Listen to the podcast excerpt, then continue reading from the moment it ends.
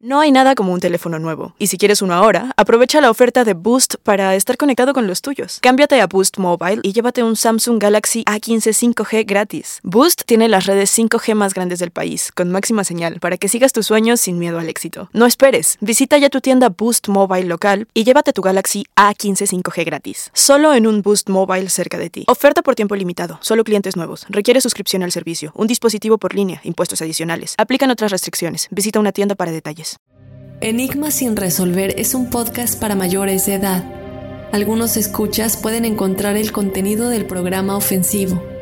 Recomendamos la discreción de la escucha, especialmente para menores de edad.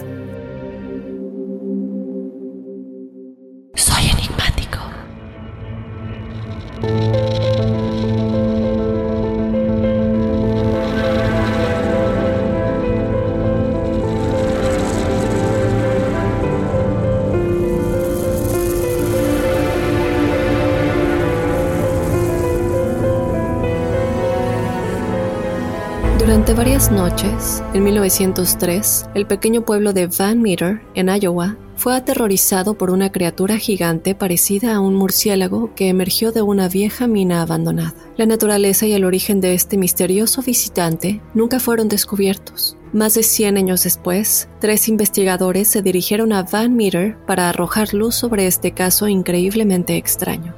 ¿Era un animal desconocido? ¿Fue histeria colectiva? ¿O algo mucho más extraño?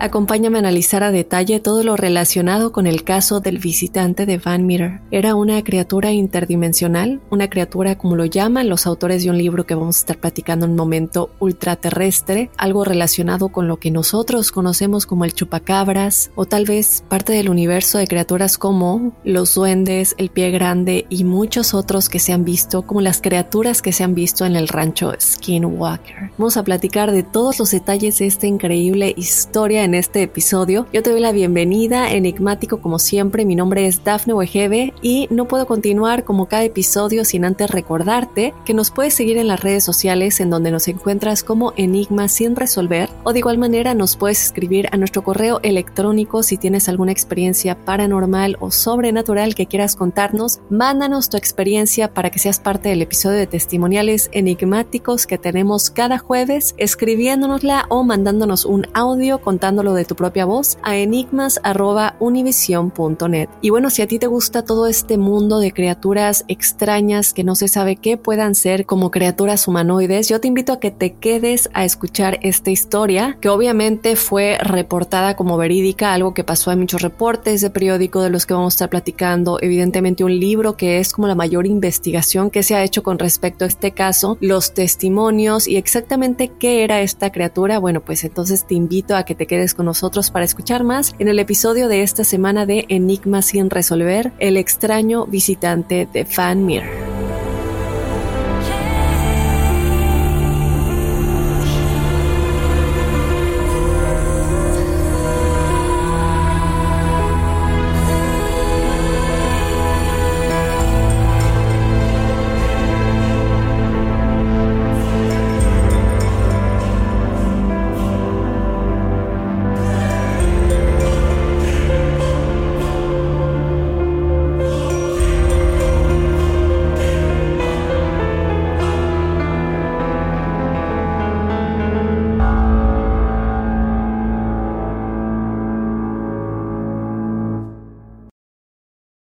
No hay nada como un teléfono nuevo, y si quieres uno ahora, aprovecha la oferta de Boost para estar conectado con los tuyos. Cámbiate a Boost Mobile y llévate un Samsung Galaxy A15 5G gratis. Boost tiene las redes 5G más grandes del país, con máxima señal, para que sigas tus sueños sin miedo al éxito. No esperes, visita ya tu tienda Boost Mobile local y llévate tu Galaxy A15 5G gratis. Solo en un Boost Mobile cerca de ti. Oferta por tiempo limitado, solo clientes nuevos. Requiere suscripción al servicio, un dispositivo por línea, impuestos adicionales. Aplican otras restricciones. Visita una tienda para detalles. Aloha mamá, ¿dónde andas? Seguro de compras. Tengo mucho que contarte. Hawái es increíble. He estado de un lado a otro con mi unidad. Todos son súper talentosos. Ya reparamos otro helicóptero Blackhawk y oficialmente formamos nuestro equipo de fútbol. Para la próxima te cuento cómo voy con el surf y me cuentas qué te pareció el podcast que te compartí, ¿ok? Te quiero mucho. Be All You Can Be, visitando goarmy.com diagonal español. When something happens to your car, you might say,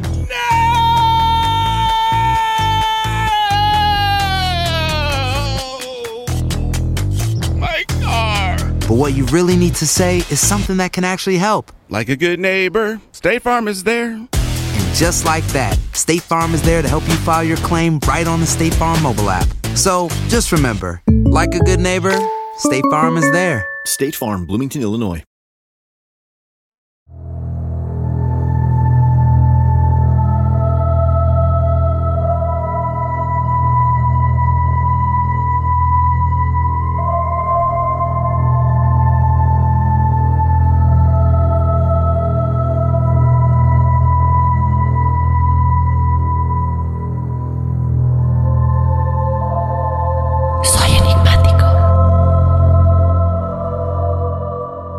Bien, enigmáticos, vamos a comenzar con el episodio de esta semana y sabemos que durante mucho tiempo ha habido casos inexplicables que sobrepasan nuestra capacidad de comprenderlos y que nos limitan a la realidad que conocemos y que podemos comprender. Estos casos no parecen encajar con los típicos informes crípticos o relatos de encuentros con extraterrestres o de actividad paranormal y parecen habitar un dominio completamente diferente a lo que conocemos como extraño. Como les comentaba hace un momento al inicio, en la introducción del episodio, muchos en Latinoamérica conocemos la leyenda del chupacabras, del pie grande, igual, bueno, el pie grande en todo el mundo básicamente, y muchas criaturas que realmente ni siquiera tienen nombre. Por ejemplo, eh, todo lo que hablamos en el episodio del rancho Skinwalker son estas criaturas que nunca se han visto, que no se les puede definir exactamente qué son y todavía no se les da un nombre. Este es uno de esos casos, y este caso proviene del año 1903, cuando una criatura con cuernos y alas como de murciélago aterrorizó la zona rural de Iowa durante varios días. Toda la extraña serie de eventos comienza en la pequeña y tranquila ciudad de Van Meter en Iowa, aquí en los Estados Unidos. El 29 de septiembre del año en mención hubo una conmoción que nadie había visto anteriormente en la vida de la pequeña y tranquila ciudad, una de estas ciudades que bueno, más bien muchos lo llamarían como un pequeño pueblo. Todo el mundo se conoce, la comunidad son amigos unos de los otros, van a la iglesia. En muchos de los poblados aquí en Estados Unidos existe como una junta del pueblo que se juntan los fines de semana para discutir cosas del pueblo, eh, arreglos que tal vez se tengan que hacer, festivales de la ciudad y todo esto. Por este tipo de cosas es que los rumores no solamente de la vida de cada uno corren muy fácilmente, pero también cuando pasan cosas extrañas y causan una conmoción tan grande que desde luego sobrepasan los límites de la ciudad y se vuelven historias nacionales e internacionales.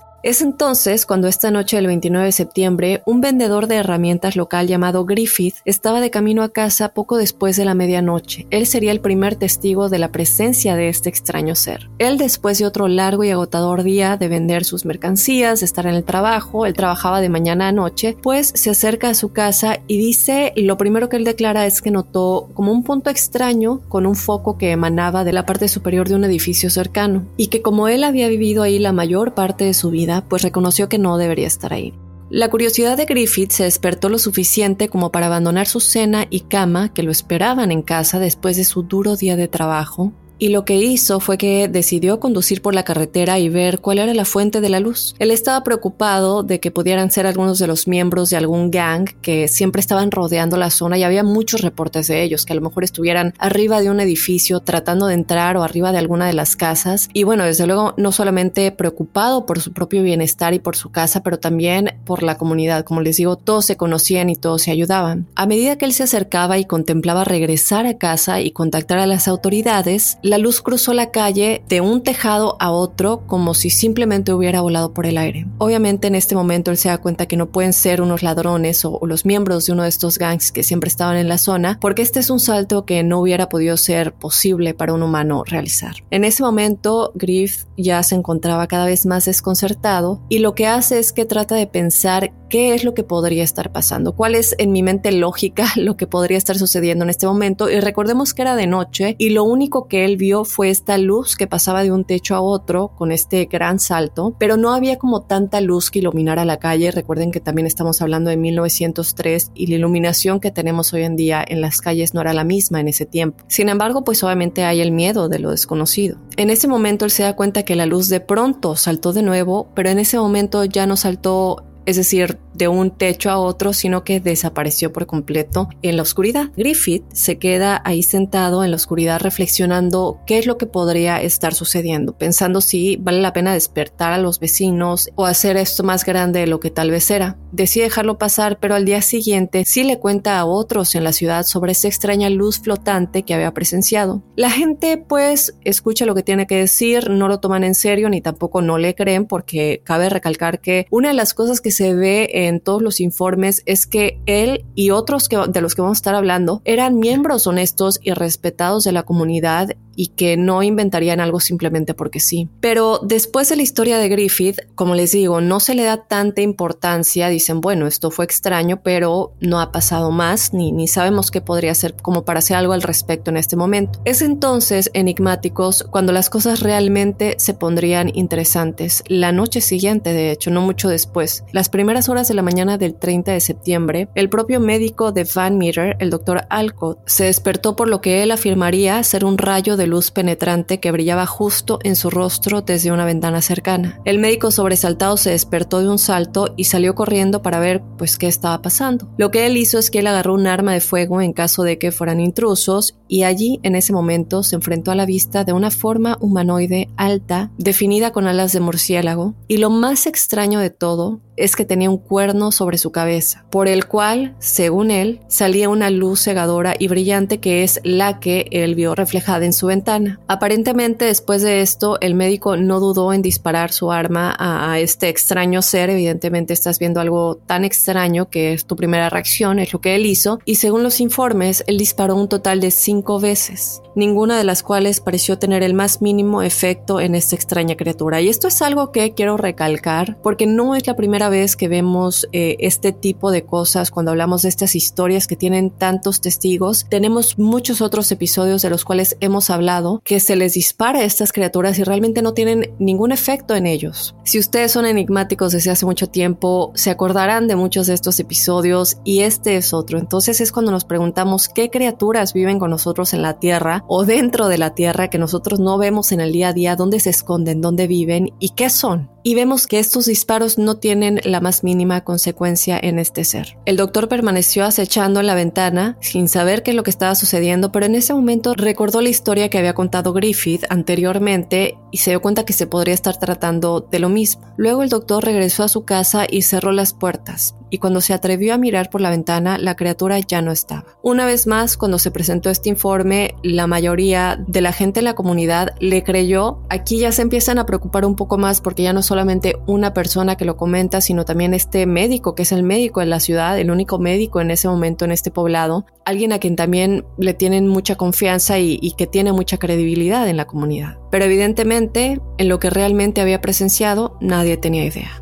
Pronto después de esto hubo mucha preocupación de que algo más allá del el entendimiento de todos los que habitaban en este lugar estaba acechando a la comunidad. Esto solamente se vio exacerbado por otro avistamiento, cuando en la semana siguiente el vigilante de banco de la ciudad, de esta misma ciudad de Van Meter en Iowa, caminaba por la calle dirigiéndose a su turno y algo que él declaró es que él no creía en estas historias y que para él en su cabeza eran unos ladrones a los que había que culpar por los recientes avistamientos extraños. Entonces él siendo el vigilante de un banco, se dirigió a su turno con mucho miedo de que a lo mejor lo fueran a asaltar, le fueran a hacer algo, y cuando llegó al banco se instaló en su silla con una escopeta que había traído consigo y pasó las siguientes horas con la incertidumbre de si pasaría algo. Y en efecto, enigmáticos, algo sucedió, porque aproximadamente a la una de la mañana, según su reporte, él escuchó un sonido inexplicable en el exterior que, según sus informes, sonaban como si alguien estuviera jadeando o siendo estrangulado. Mientras estaba sentado ahí en la oscuridad con la escopeta en sus manos, repentinamente vio un haz de luz que penetró en la oscuridad y pudo ver que su origen era una figura sombría, pero sin pensar, Don supuestamente disparó su arma a este ser que luego huyó. Don declaró que estaba seguro que había logrado darle con este disparo a la criatura, pero a la mañana siguiente, cuando él reportó lo que había sucedido, no se encontró ningún rastro de esta criatura ni de sangre, a excepción de la que fue por mucho tiempo la única prueba de que esta criatura realmente existía, y estas eran unas pocas huellas muy anómalas descritas como de solo tres dedos. De hecho, porque les digo que es como la única prueba física? Porque se hizo un molde de yeso de las huellas, pero nadie tenía idea realmente de qué podría haberlas hecho, porque son como las huellas de un animal, pero se dieron cuenta que eran demasiado grandes para ser de un animal y esto ya les empezó a preocupar. A la noche siguiente, un aullido que fue descrito como sobrenatural despertó al dueño de una ferretería local llamado O.B. White. Él se apresuró a agarrar un rifle que había tenido a mano ante los informes de alguna extraña criatura o intruso vagando por la noche. Cuando él miró por la ventana,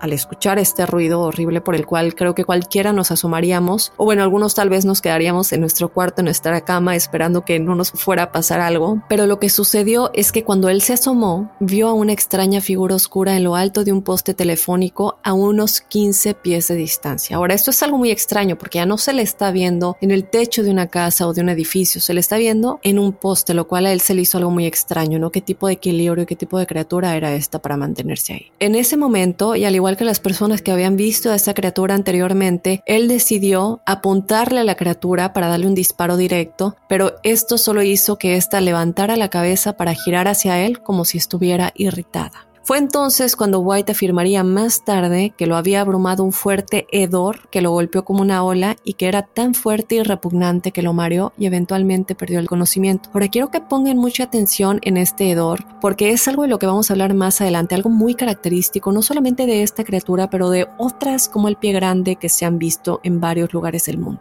¿Qué pasa después? Bueno, mientras tanto el copropietario de esta ferretería, Sidney Gregg, que también vivía muy cerca de ahí, a unas pocas casas, se había despertado con todo este ruido y decidió salir a investigar qué es lo que estaba sucediendo. Y una vez en la calle notó a un ser con alas, según él, descritas como humanoides que descendía del poste telefónico. Aparentemente, lo que estaba haciendo esta criatura, que es algo muy extraño y que llama mucho la atención con lo que les decía hace un momento de que cómo es posible que esté en las alturas de un poste, pues que esta criatura estaba usando su pico para poder descender y que seguramente así se había trepado de igual manera. Cuando esta criatura, según él, llegó al suelo, se puso de pie para revelar que medía alrededor de 8 pies de alto y tenía patas similares a las de un canguro, y en su frente había una luz como si su piel brillara inspeccionó su entorno por un momento antes de alejarse con una serie de saltos. Ahora, yo aquí tengo una duda porque estamos viendo que esta criatura está siendo agredida una y otra vez eh, por los habitantes de esta comunidad y esta es una reacción completamente natural que hemos visto en varios casos que se les dispara a estas criaturas por el miedo que se les tiene porque son algo desconocido.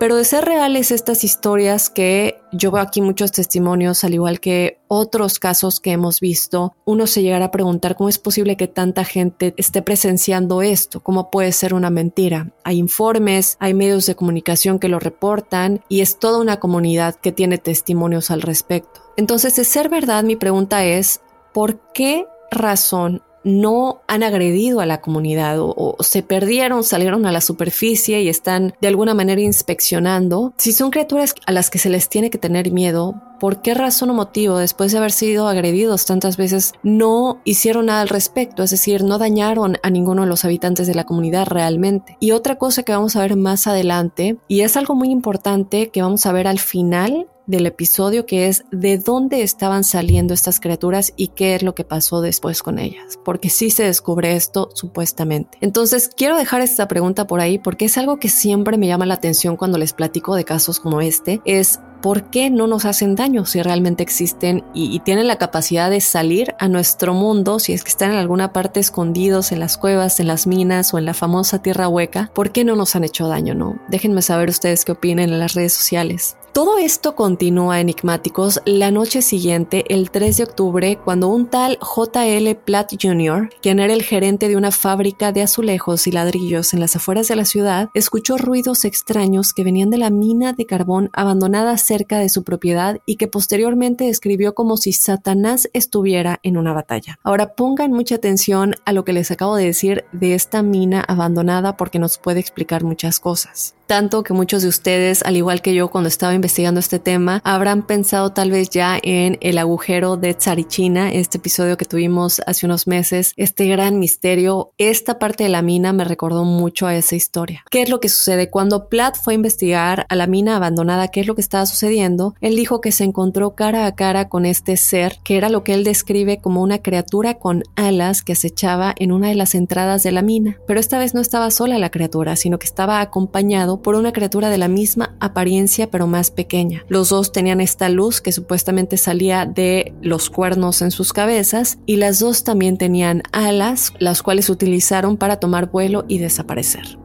Es decir, cuando vieron que las habían visto, se fueron. De nueva cuenta, no proceden a hacerle daño al humano. Se corrió la voz bastante rápido sobre este avistamiento y hubo muchos que llegaron a la conclusión de que las antiguas minas abandonadas eran quizás la guarida de la criatura o criaturas. Digo, después de todo, las minas se extienden normalmente bajo tierra. Muchos de ustedes saben esto y es como una telaraña de oscuros túneles realmente y cavernas que eh, pueden ser perfectas para que este tipo de seres se refugien en su interior o como dije hace un momento, lo que muchos creen es que los lleva más al fondo de la Tierra. No puede ser como un, no sé, un canal o una puerta a lo que podría ser tal vez otro mundo en el que viven estos seres. Todavía lo hablábamos en el episodio de testimoniales, de donde salen todos estos seres como los duendes, las hadas, los testigos que hay de todo esto, lo que vemos que sucedió en el agujero de Tsarichina y el Sasquatch, que no es el mismo que el pie grande, cabe recalcar, eh, son parecidos. Entonces, esto nos explicaría muchas cosas, pero este, en, en este momento de la historia, esto es únicamente una suposición, cabe aclarar. Vamos a llegar a un punto en el que ya es algo más definitivo. Ahora, debido a esto, deciden todos ellos que un grupo de hombres de la comunidad que estuvieran fuertemente armados tendrían que ir a ese lugar, establecer campamento en la misma entrada de la mina y que tendrían que mantenerse vigilando en busca de estas criaturas hasta que regresaran, así fueran noches. Y así es como lo hicieron.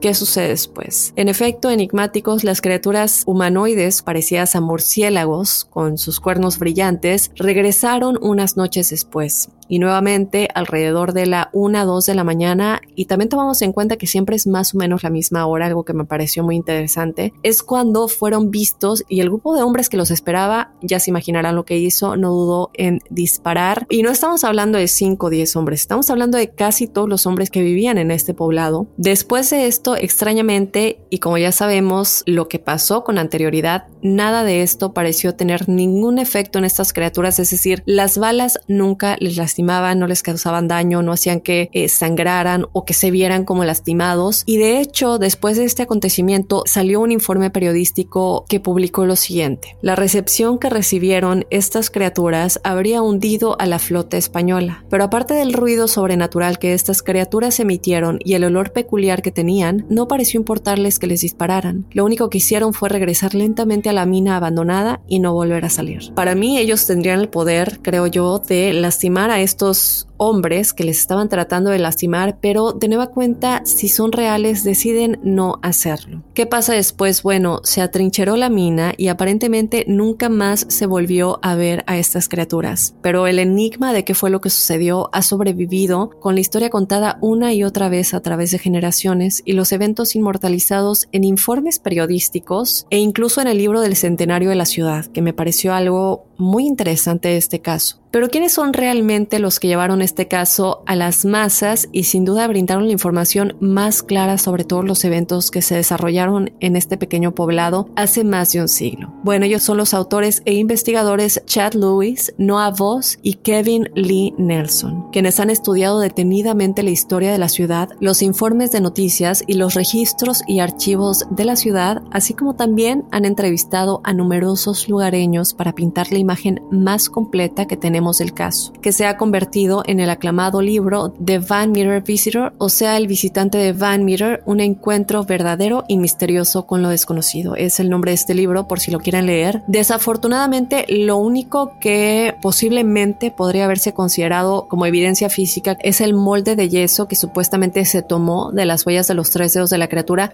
Pero, ¿qué sucede? Digo, ya fueron más de 100 años, entonces tal vez muchos de nosotros lo podríamos comprender, pero esta desapareció hace mucho tiempo, lo cual creo yo debieron de haberla cuidado para que quedara como evidencia de lo que realmente sucedió. Por supuesto, esto no ha afectado la popularidad del caso, ni tampoco ha evitado que la gente especule sobre qué podrían haber sido estas entidades desconocidas. Otra cosa que me llamó la atención es una entrevista que le realizaron al coautor de este libro, Kevin Lee Nelson, para el medio de comunicación que también tiene una página web, por si la quieren ver, se llama The Bigfoot Diaries, que es los diarios de El Pie Grande. Y él dijo sobre lo que él cree pueden ser algunas de las posibilidades de que es este ser. Él comentó que era la pregunta más grande, ¿quién era el visitante de Van Meter? Él comenta que en el libro exploran una amplia variedad de teorías, desde el engaño, la histeria colectiva, hasta otras más exóticas como un posible ultraterrestre, es decir, un ser que podría estar viviendo en las profundidades de la Tierra o incluso en la Tierra hueca. Lo extraño del visitante de Van Meter, según él, es que exhibía una serie de rasgos extraños y sobrenaturales. Uno es el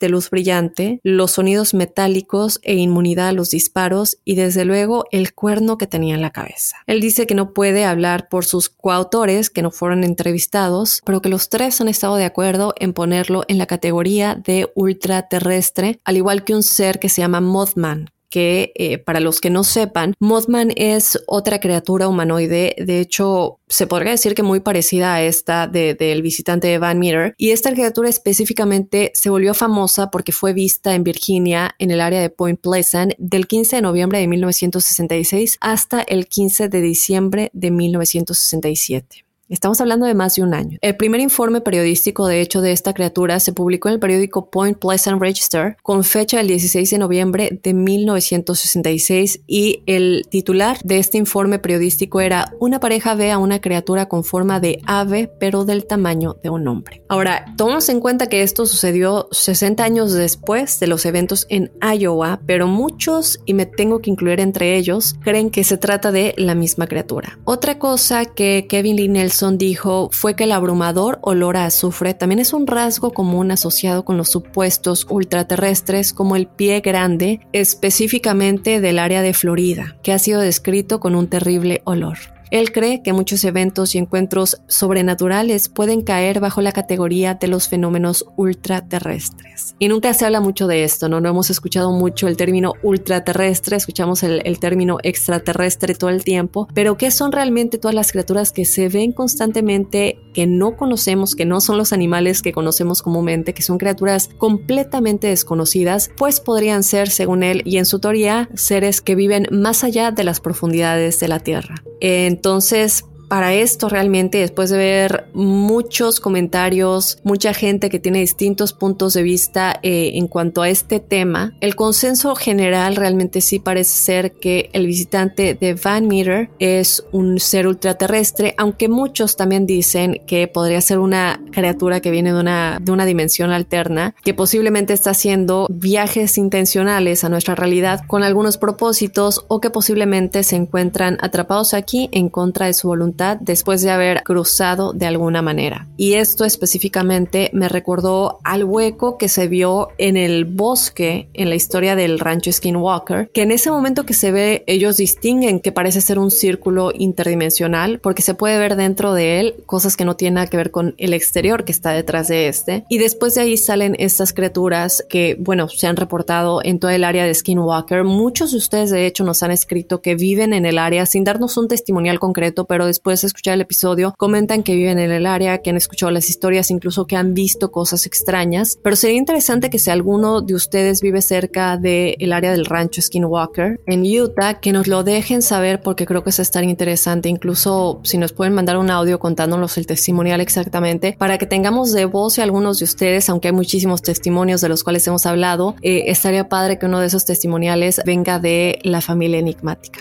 Podría ser una de esas teorías. Muchas personas dicen que podrían ser criaturas que vienen de otras dimensiones, pero que de alguna manera cruzan y se encuentran atrapadas, o más bien viven en la Tierra hueca. Déjenme saber qué es ustedes lo que opinan, porque en realidad todas estas teorías se han postulado como explicaciones para una gran cantidad de entidades verdaderamente extrañas que no parecen encajar realmente en ninguna clasificación clara dentro del mundo de lo que conocemos como extraño, ya sean seres del bajo astral que se van más a lo paranormal, los extraterrestres que vienen de otras galaxias y planetas, son criaturas que viven evidentemente aquí en la Tierra, pero que no los vemos en el día a día y que son completamente desconocidos, que van más allá de lo extraño, diría yo. Por supuesto, no hay una comprensión clara de cómo podría ser que estas criaturas salen de pronto y, los vemos, eh, se perdieron, salieron por accidente, están explorando, eh, eh, pero evidentemente no creo que nos quieran hacer daño. Sea lo que sea, fantasma, extraterrestre, animal misterioso, ultraterrestre, interdimensional. Sigue siendo todo esto un misterio y este específicamente un extraño caso que se queda siendo un enigma sin resolver porque nunca se ha resuelto. Yo quiero escuchar si ustedes ya habían escuchado de esta criatura del visitante de Van Meter en Iowa que se volvió muy famosa y hasta el día de hoy, ya más de 100 años después, sigue siendo un gran enigma. Y otra cosa que quiero comentar antes de despedirme es que me llama la atención cómo hay criaturas que se ven más que otras, porque por ejemplo, el pie grande del que hablamos, se ve muy constantemente en, todo el mundo, en diferentes países, los avistamientos son regulares. El Sasquatch, que es parecido al pie grande, de igual manera los avistamientos son regulares. Si nos vamos a algo más místico, tal vez como los duendes y las hadas, sí hay muchos avistamientos, pero no son tan regulares. Eh, si pensamos, por ejemplo, en el chupacabras, hubo una época en que era muy famoso, había muchos animales muertos, pero de pronto como que fueron unos años y luego ya no se volvió a escuchar chupacabras es como si se hubiera ido por completo, se hubiera rendido o tal vez se murió, no sabemos. Y si estoy en lo incorrecto y ustedes saben si hay más avistamientos del chupacabras o, muertes de animales que eh, sigan como el patrón del chupacabras, que me lo dejen saber. Pero de igual manera es como únicamente un tiempo y desaparece, no, no son tan seguidos como el pie grande del Sasquatch. Eh, y luego vemos estas criaturas como humanoides que parecen aves o murciélagos que igual pasan en determinado tiempo y luego no se les vuelve a ver. Tal vez después de mucho tiempo, como en el caso de, Virginia, que fue 60 años después de lo que pasó en Iowa, volvió como a verse una criatura que si no sabemos si es la misma, por lo menos muy similar. Entonces sí nos hace como preguntarnos de qué dependerá que unas criaturas se presenten más seguido que otras o haya más avistamientos de unas que de otras. Déjenme saber ustedes qué piensan de eso. Y bueno, pues sin más, yo de esta manera voy a terminar el episodio de esta semana. Desde luego que yo quiero que me dejes saber qué piensas y si sabes alguna otra criatura similar que me lo dejen saber para que yo investigue acerca de esto. Creo que eh, son temas que nos encantan, que siguen siendo enigmas y que sí nos hace preguntarnos en dónde viven y por qué cuando estos avistamientos suceden realmente no nos hacen daño. Es como si de pronto se asomaron y se vuelven a esconder. Eh, creo que si tuvieran malas intenciones ya nos hubieran hecho daño, ¿no? Pero obviamente el miedo a lo desconocido siempre va a estar ahí para nosotros y es normal eh, tener esas reacciones que, que, vemos en todas estas historias, ¿no? De dispararles, de, de llamar a la policía, de tratar de defendernos de algo que tal vez todavía no nos ha hecho daño. Yo quiero escuchar como siempre sus opiniones y que ustedes sean parte también de este podcast. Y ya saben que esto es posible cada jueves que tenemos el episodio de testimoniales enigmáticos. Déjame saber tu historia si tienes alguna experiencia paranormal o sobrenatural. Escríbenosla a enigmas.univision.net. De igual manera, síguenos en las redes sociales. Estamos en Instagram y en Facebook como Enigmas y el Resolver. Y bueno, de esta manera me despido. Yo te espero el jueves con los testimoniales enigmáticos y desde luego el lunes con otro enigma sin resolver.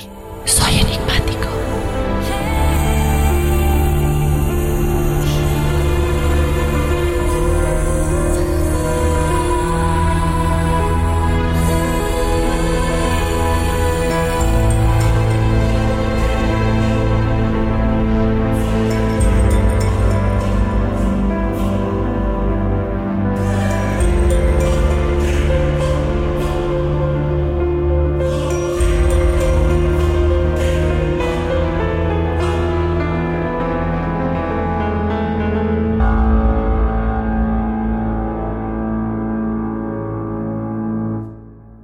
Mobile tiene una gran oferta para que aproveches tu reembolso de impuestos al máximo y te mantengas conectado. Al cambiarte a Boost, recibe un 50% de descuento en tu primer mes de datos ilimitados. O, con un plan ilimitado de 40 dólares, llévate un Samsung Galaxy A15 5G por $39.99. Obtén los mejores teléfonos en las redes 5G más grandes del país. Con Boost Mobile, cambiarse es fácil. Solo visita boostmobile.com. Boost Mobile, sin miedo al éxito. Para clientes nuevos y solamente en línea, requiere AroPay. 50% de descuento en el primer mes requiere un plan de 25 dólares al mes. Aplican otras restricciones. Visita boostmobile.com para detalles.